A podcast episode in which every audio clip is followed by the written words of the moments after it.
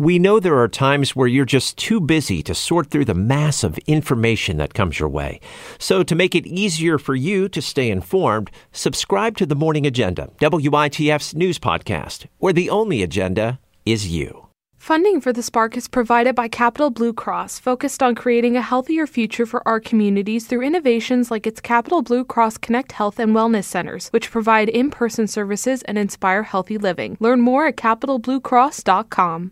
The Spark is also supported by UPMC Heart and Vascular Institute.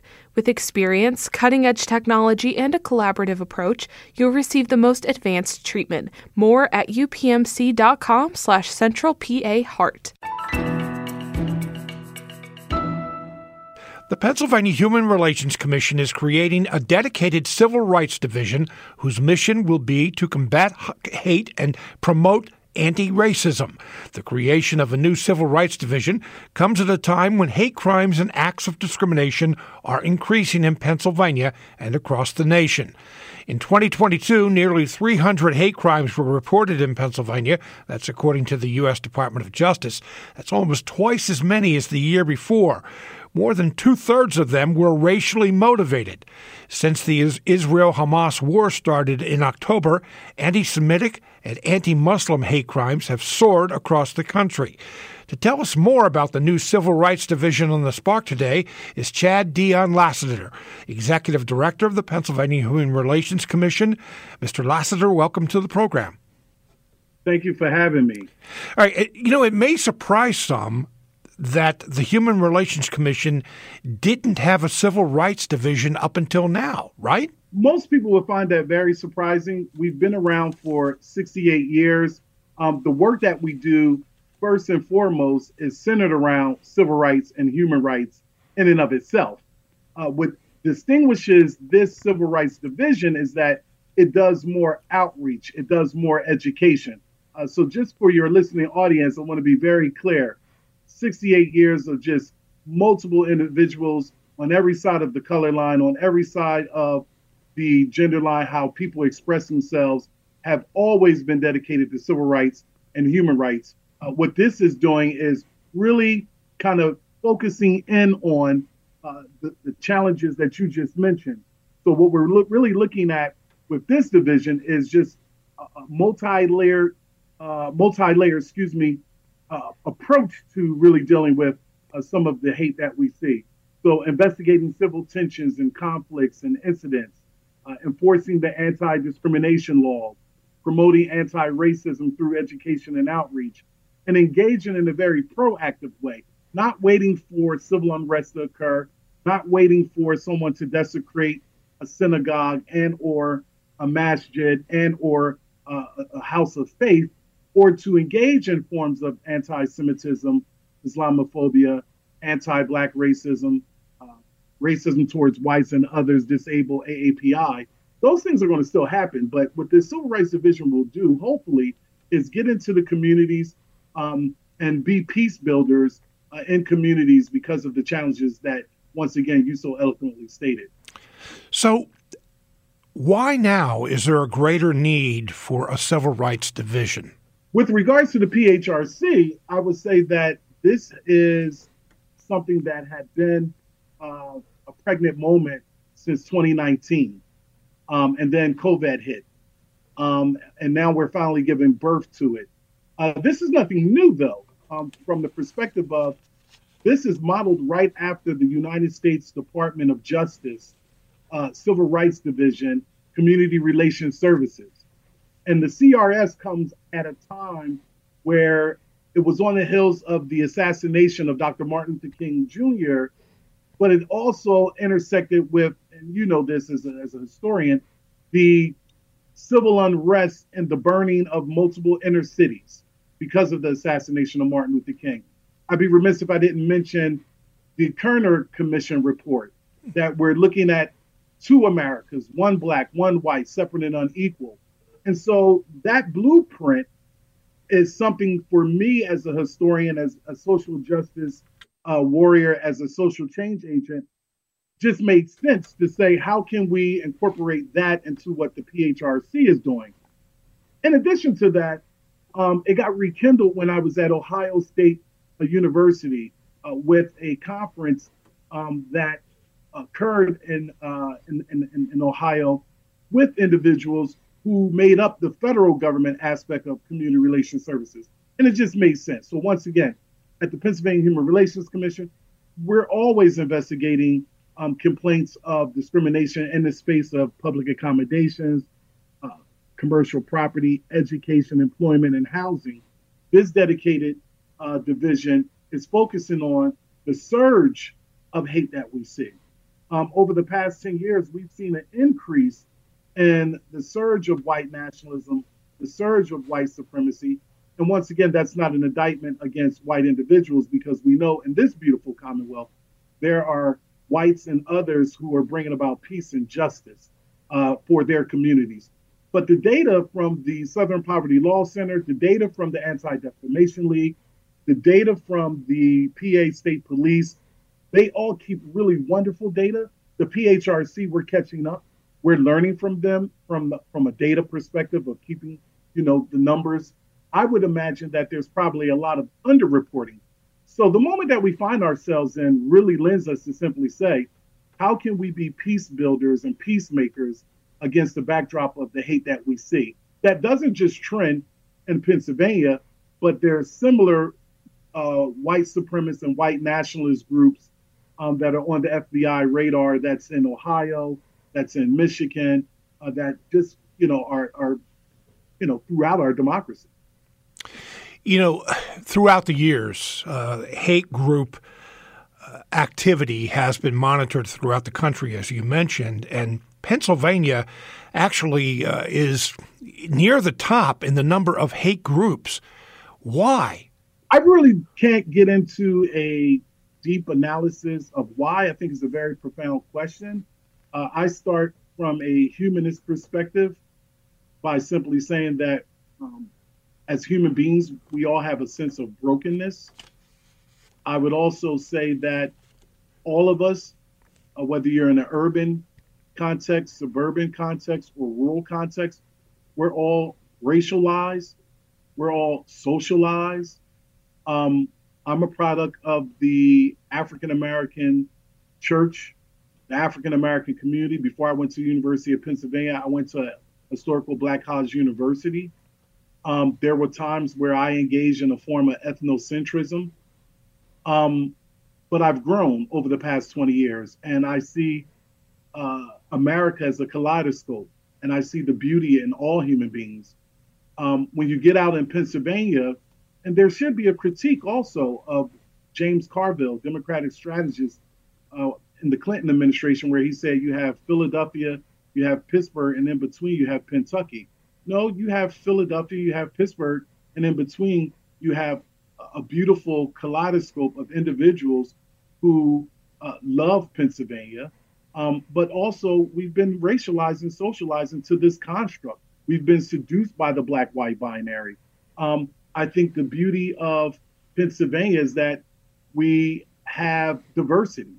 Uh, so once again, President Obama, when he was running for president, had a very uh, expensive uh, dinner fundraiser out in Silicon Valley when he said, you know, middle America, they're bitter, they cling to their guns, and they love hunting, and they love God. There's nothing wrong with loving God. I, I've learned here in PA that people love hunting, and that's okay. If you want to shoot squirrels, uh, that's not a problem. If you want to shoot a moose, if you want to hunt, that's that's not a problem.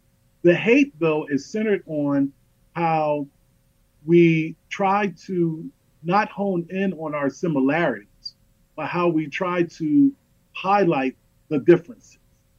And make no mistake, um, it's also centered around for me a lack of exposure. So I'm answering your question, but but this is not a, a, deep analysis. I'm just looking at some of the things that I see in my primary, my secondary experiences. Um, I think that we need more diversity of thought. And then let's let's be very very transparent. There is a concept that we oftentimes don't talk about, and that concept is evil. That concept is hatred uh, down in Charlottesville, those individuals did not have the historical uh, regalia Um, but they were saying Jews will not replace us, and they did not have sheets on. They, I would imagine, from an identity perspective, were our doctors, our lawyers, our pediatricians. They may have been public officials. They were police officers, teachers. And so the hate, it permeates. And there is this divisiveness. And then there's also this aspect of white anxiety because of demographic shift in PA. Hazleton is becoming brown, Allentown, Lancaster, um, a lot of these places that traditionally may have been white spaces are becoming diverse spaces. And sometimes that does something. I like to move it off of the individual racism to the systemic and the structural, or what I call meta racism on, on a higher level, on, on a macro level. And so individuals may not be discriminating um, in the way that they used to discriminate, um, but it's very nuanced, it's very blatant, uh, it's very covert, uh, and it's a problem, as you stated. PA is always ranking in the top 10 among hate groups assembling. Um, it's also the economy. A, a, lot of this plays into the white rage, the white victimization of the white fear. Uh, but once again, we're not saying that uh, it's only whites that are doing the oppression uh, and the marginalization um, it's human brokenness uh, to the core, uh, foundationally and fundamentally. Now, Mr. Lassiter, you talked about being peacemakers and educating. Let's talk about what form practically that will take. What will it look like? I think peace and justice looks like working in communities, not as a governmental entity, but working alongside communities. And also, from a strength based perspective, letting communities do the leading. Uh, what it looks like is if there are neo Nazis, if there are white su- supremacists, white nationalists in a particular uh, catchment area, it's the PHRC Civil Rights Division going into that catchment area, working with the communities, creating our No Hate in Our State town hall. Uh, these No Hate in Our State town halls have always existed uh, at the PHRC. We're just formalizing it. It means that if there's an anti Semitic incident in the school, we're not looking for retribution, we're looking for redemption. How can we get into schools? How can we do a workshop on anti Semitism? How can we do a workshop on Islamophobia?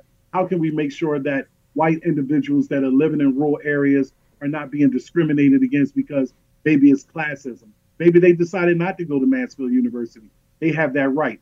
We should not be treating people subhuman.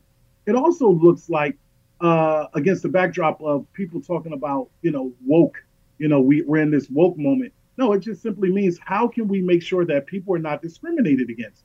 The PHRC has something called the Pennsylvania Human Relations Act. It gives us the authority and the powers to make sure that no one is discriminated against. Certainly, life is not either or, it's both and. There are people who will say, I want to make sure that I'm protected because of LGBTQ plus status. We need to make sure that they are protected. There are other people that say, I have some serious concerns with regards to my child being in that transgender locker room, and we need to listen to them as well. So, peace building and peacemaking means going into the community, listening, learning from the community, and then leading in tandem with the community. It also means that it's how do we make sure that we are holding people accountable when they're engaged in a form of bigotry, prejudice, discrimination, systemic and structural racism, educational um, apartheid, environmental racism. These things are not just theoretical things. These things happen all the time. Once again, back to not being seduced by the black white binary, there are whites that are discriminated in, in Pennsylvania because of fair housing, because of public accommodations, because of commercial property, because of support animals. The challenge, though, is we're also living in a period of denial where people will look at those of us who are saying, how can we create the beloved community in the same way that Martin Luther King Jr., Rabbi Abraham Joshua Heschel, whites, Catholics, and others, blacks, attempted to do and really brought about those bills and those laws that now are being kind of reversed. People will say that, no, it's the race baiters uh, when it's not the race baiters. The race, the people who are advocating to make sure that you're not discriminated against, I'm not discriminated against, organizations and commissions like the PHRC. For your listening audience, there are about a hundred or so commissions like this. around the country. Minneapolis has one. Ohio has a Ohio Civil Rights Commission. It sits under the Attorney General's office. New Jersey has a Civil Rights Commission. It sits under the Attorney General's office. Ours is under the governor's office, is independent. I would imagine that no one um, wants anyone in their family to be discriminated against. And when they are discriminated against, that's what the PHRC is here for. Education is a tool. Education is a passport. Education is that passport that creates a, a new bridge in our democracy where we're not divisive. We don't want African Americans targeting whites. We don't want whites targeting African Americans. We don't want the uh, Islamophobia that we see, the anti Semitism that we see. You and I can reach consensus right here on this program that the coronavirus led to high rates of AAPI hatred. But the AAPI hatred had always been there. Native American indigenous people, the way they've been discriminated against. So it's ever evolving. Uh, the construct is a supervisor that will be in Harrisburg, two CROCs, that's the acronym for Civil Rights Outreach Coordinators in Harrisburg, two in Philadelphia. And really, the, the terminology CROCs was centered around a crocodile.